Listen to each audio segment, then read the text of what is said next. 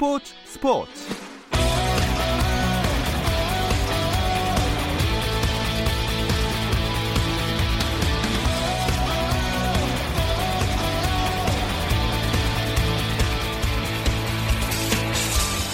스포츠가 있는 저녁 어떠신가요? 아나운서 김종현입니다. 오늘 하루 스포츠계를 돌아보는 스포츠 타임라인으로 김종현의 스포츠 스포츠 출발합니다.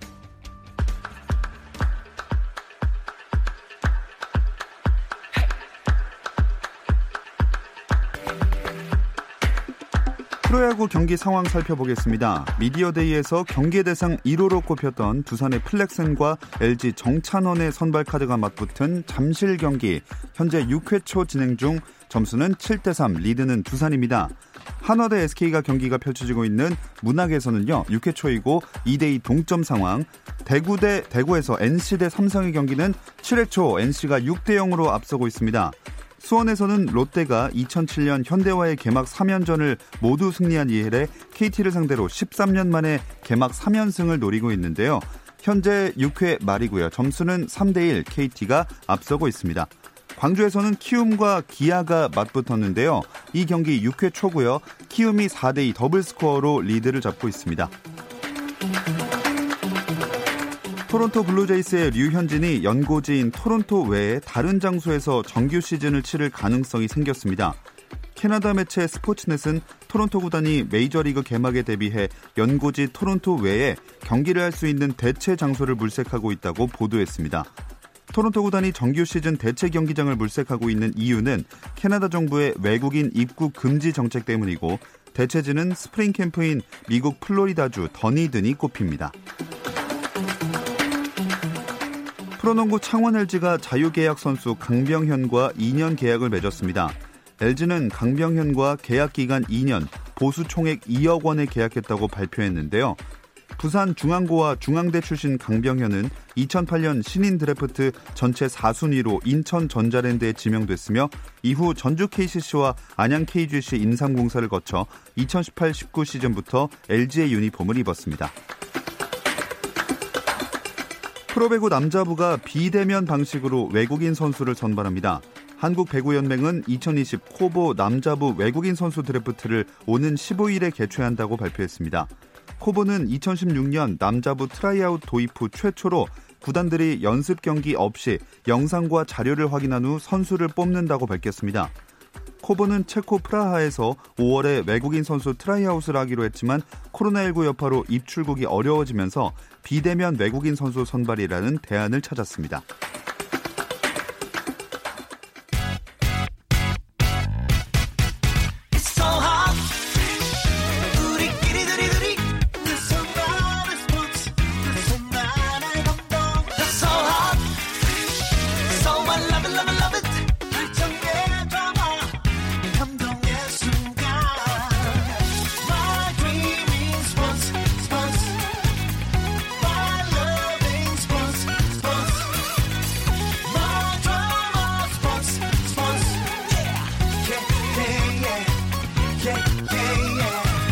김종현의 스포츠 스포츠.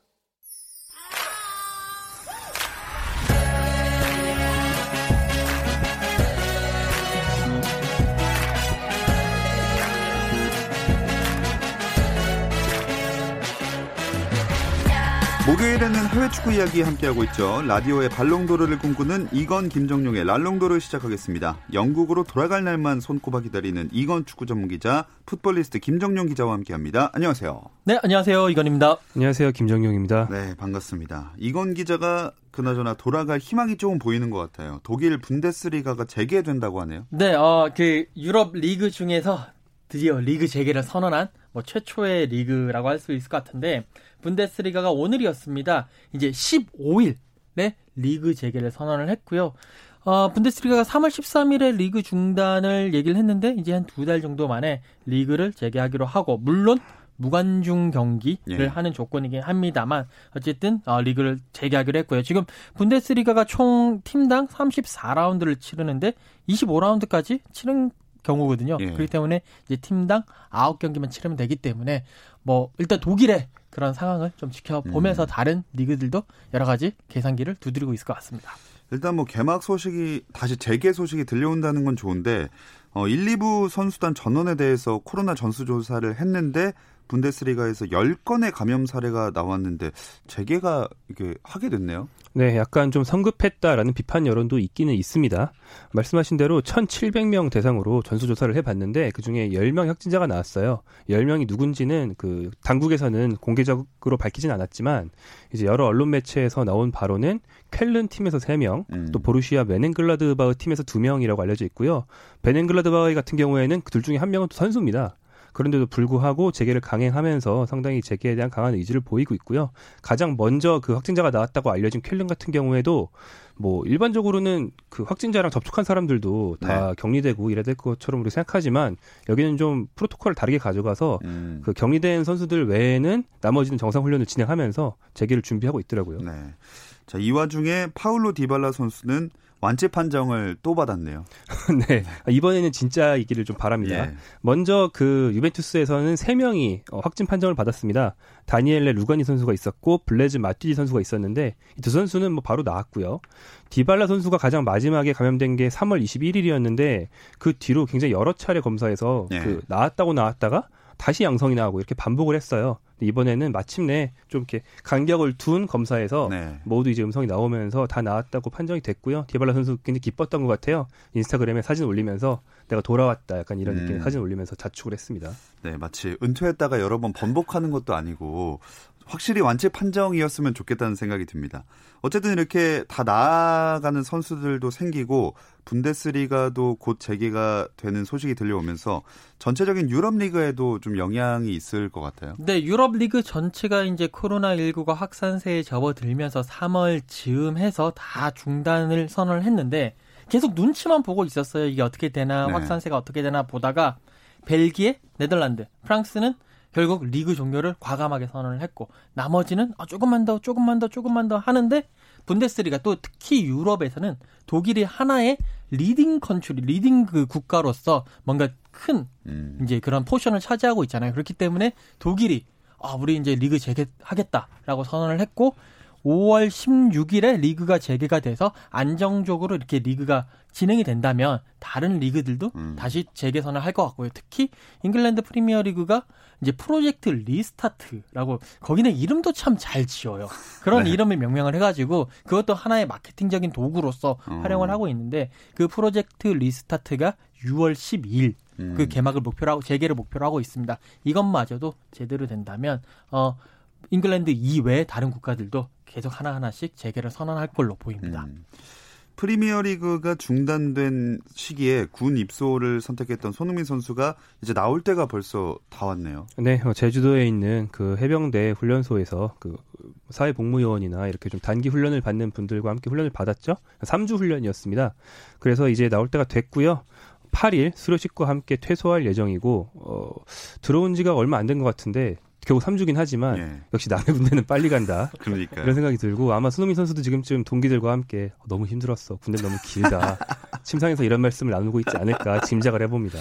네, 아유 그리고 또 사진이 나왔는데 총 들고 군복 입은 그 사진이 나왔잖아요. 이게 영국에서도 화제를 하면서요. 네, 그 손흥민 선수가 이제 사격 훈련을 가려고 행군을 하고 총을 쏘고 돌아오는 그 사진을 이제 국내 한 매체가 찍으면서 이게 많이 릴리즈가 됐는데 이것을 영국 매체들도 놓치지 않고 음. 받았습니다. 특히 그 손흥민 선수가 이 마스크라고 하나요? 뭐 이제 이렇게 두건을 두르고 네. 모자 철모를 쓰고 있는 모습을 보이면서 영국 매체들은 아 나 손흥민인지 몰랐어라고 음. 할 정도로 그만큼 이제 그런 캡션을 달았고요 사진 설명을 달고 신문 일면 전면에 네, 세우면서 어, 상당히 큰 관심을 보였는데 이게 사실 지금 영국이 리그도 하지 않고 있고 여러 가지 얘기, 얘기거리가 없다 보니까 특히 손흥민 선수의 어, 이런 모습들을 조금은 필요 이상으로 좀 침소봉대를 하면서 음. 호두갑을 떨고 있는 게 아니냐라는 그런 시선도 존재하고 있습니다. 아, 그 180번 훈련병인데 예. 왜 7번이 아니냐?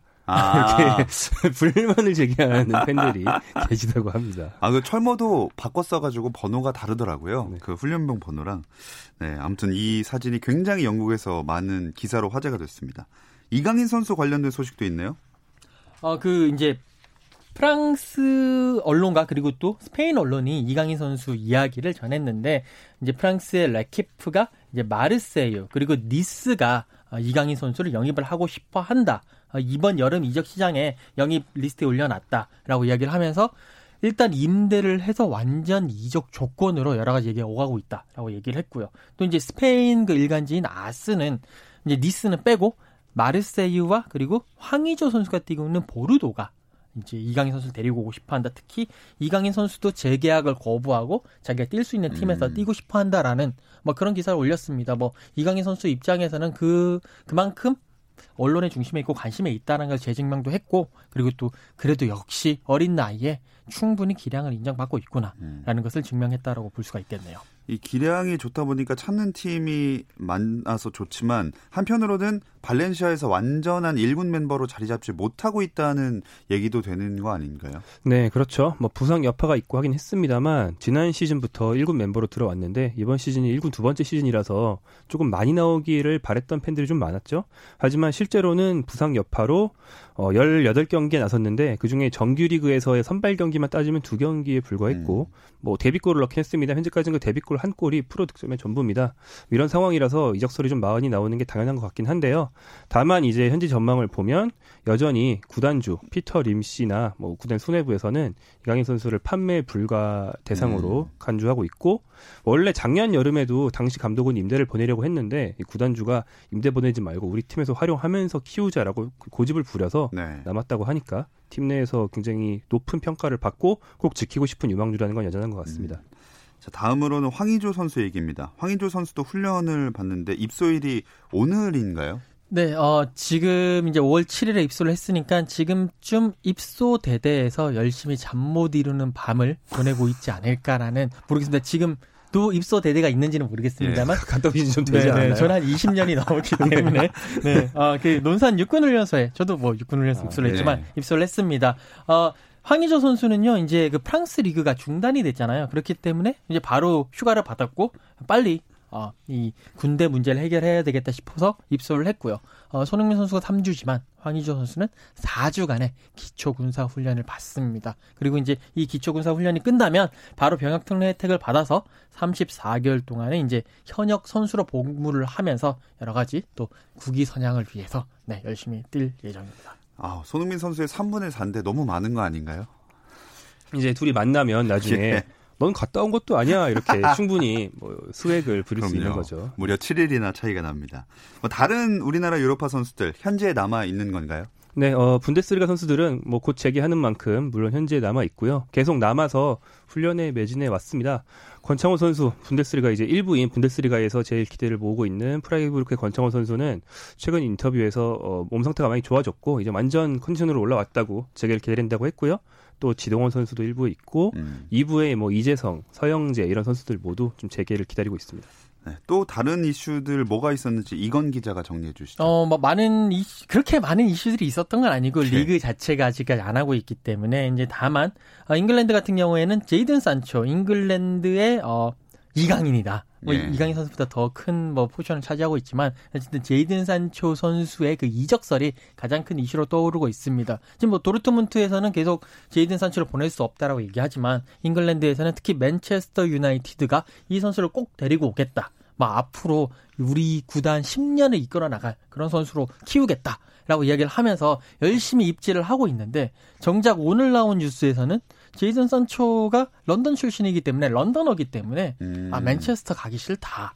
나는 런던으로 돌아가고 싶다. 어. 라는 이야기를 했 다라고 누군가 듣고 그것은 이제 BT 스포츠의 어뭐 스포츠 그 해설위원에게 전해줬다고 하더라고요. 네. 그 얘기가 나오면서 어 지금 갑자기 가만히 있던 첼시가 어 그러면 제이든 선수 런던 오케이 런던의 중심은 우리 첼시 아니냐 이러면서 갑자기 첼시가 기뻐하고 있다라는 네. 어, 그런 소식이 어, 오늘자 어, 잉글랜드 음. 신문을 많이 장식을 하고 있습니다. 어떻게 토트넘도 런던인데 토트넘은 안 되나요? 아 토트넘은 일단 기본적으로 손흥민 선수가 있고요. 예. 그 포지션에 그리고 그만한 돈이 없습니다. 그렇군요. 네.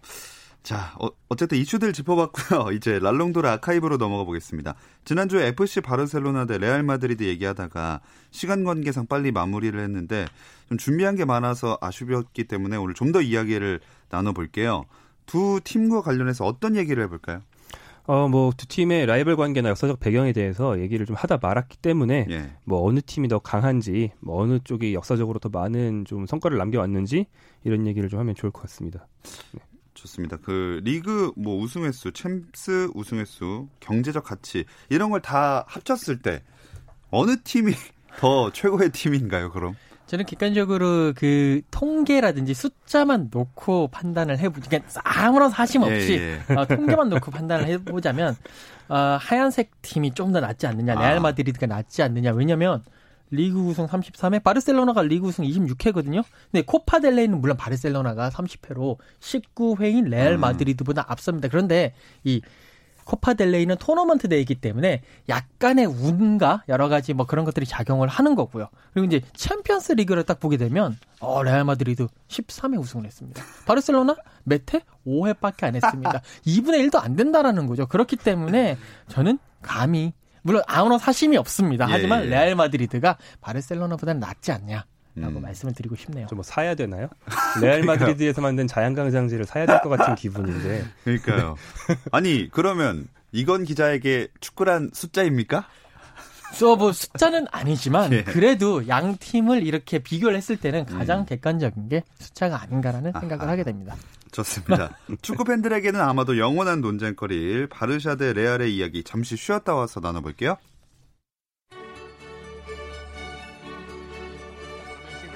Messi, Messi, Messi, Messi, Messi, Messi, immens Messi, encara Messi, encara Messi, encara Messi, encara Messi, encara Messi, encara Messi, encara Messi, encara Messi, encara Messi, encara Messi, encara Messi, encara Messi, gol, gol, gol, gol, gol, gol, gol, gol, gol, gol, gol, gol, gol, gol, gol, gol, gol, gol, gol. 현장의 소리, 레전드들의 이야기.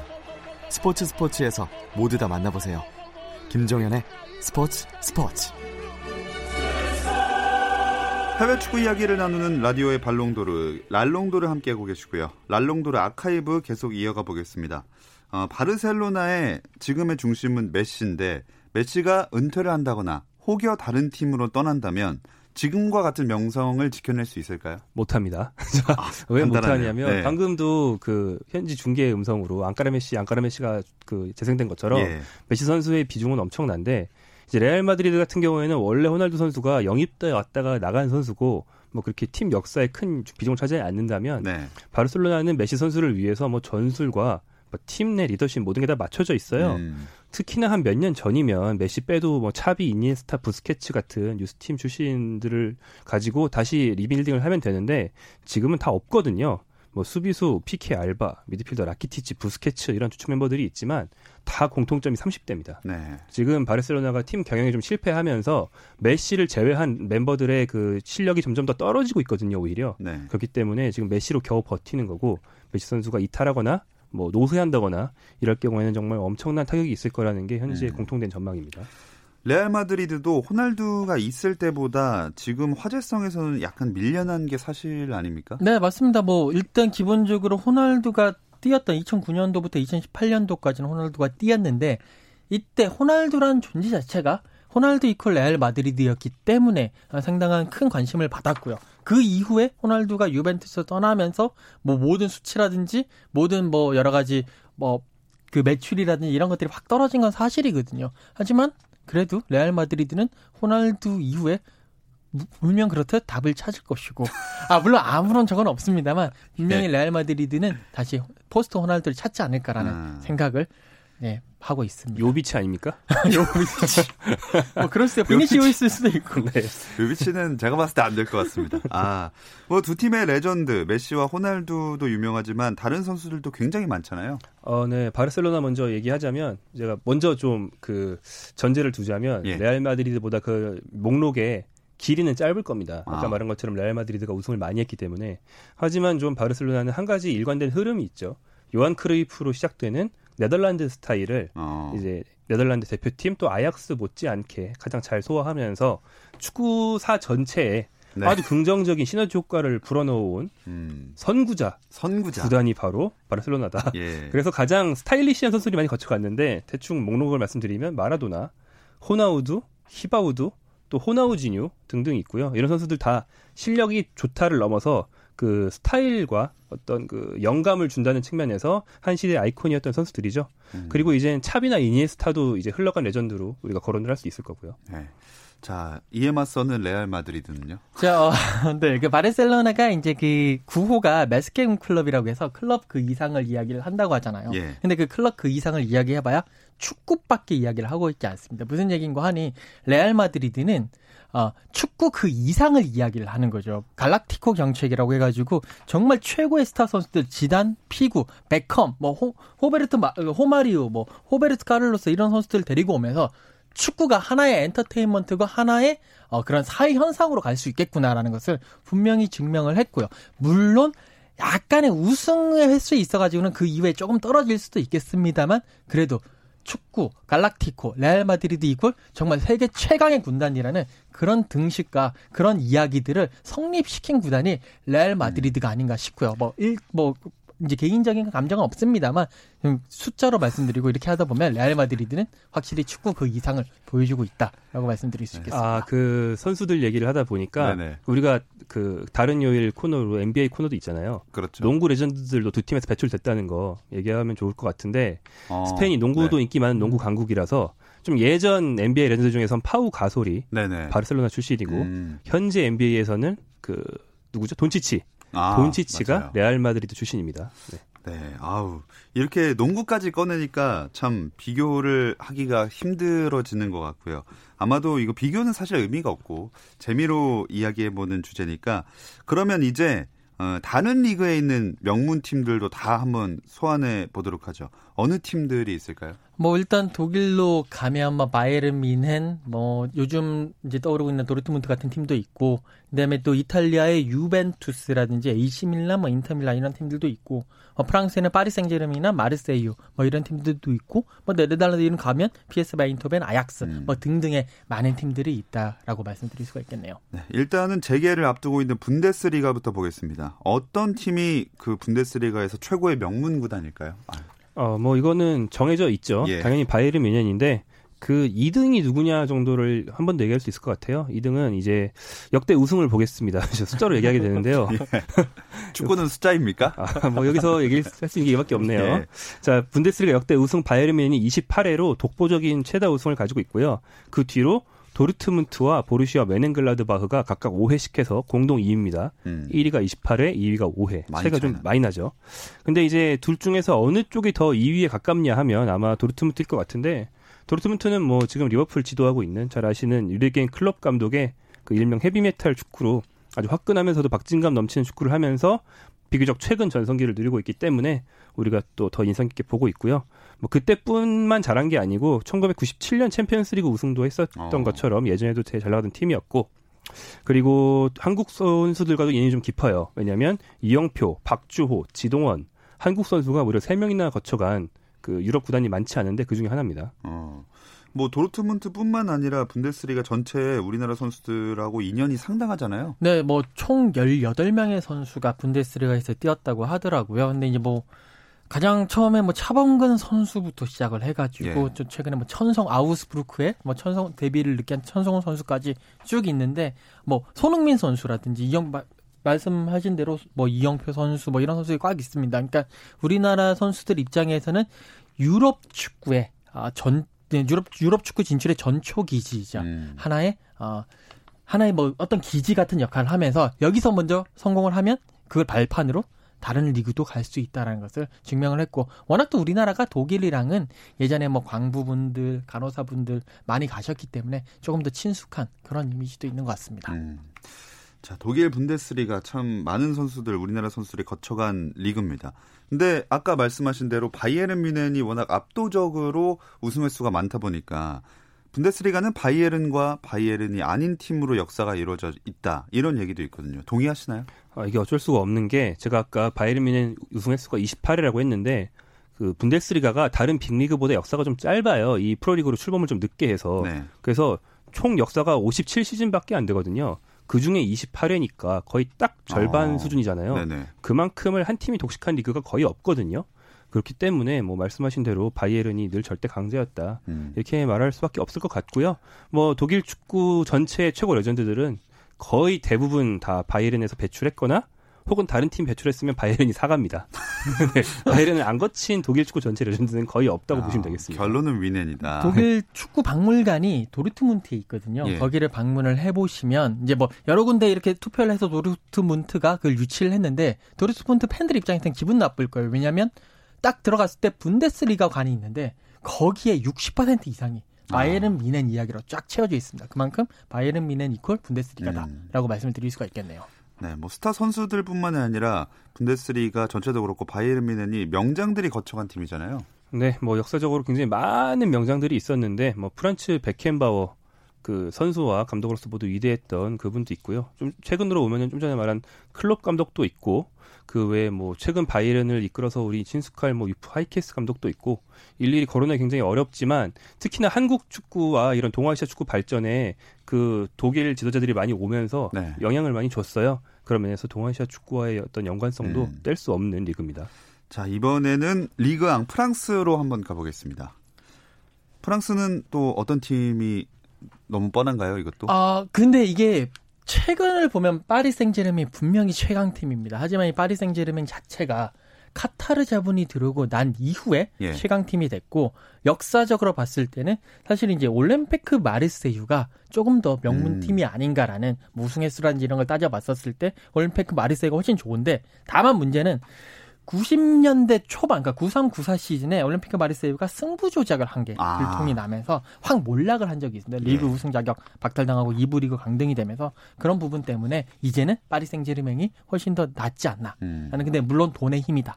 라고 네. 말씀을 드릴 수가 있겠네요. 근데 우리나라에서 프랑스 리그 관심 좀 떨어지는 것 같아요. 뭐 그게 간신히 세계 5대 리그로 끼긴 합니다만 어, 리그앙 빼고 나머지 4개로 4대 리그라고 말할 경우가 더 많거든요. 네. 그러니까 전 세계적으로 볼 때 딱 5등 자리니까 뭐 관심이 좀 떨어지는 건 어쩔 수 없을 것 같습니다.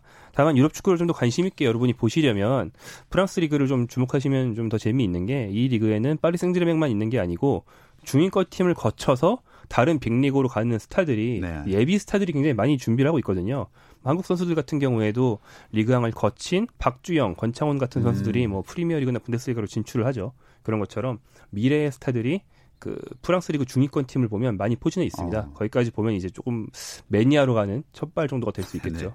아, 오늘 원래 이탈리아도 해야 되는데 오늘 도저히 시간이 없어서 아마 다음 주로 미뤄질 것 같네요. 랄롱도르는 여기서 마무리를 해야 될 것 같습니다. 이건 축구 전문 기자, 풋볼리스트 김정용 기자 함께 했습니다. 고맙습니다. 감사합니다. 고맙습니다. 내일도 저녁 8시 30분 잊지 마세요. 김종현의 스포츠 스포츠.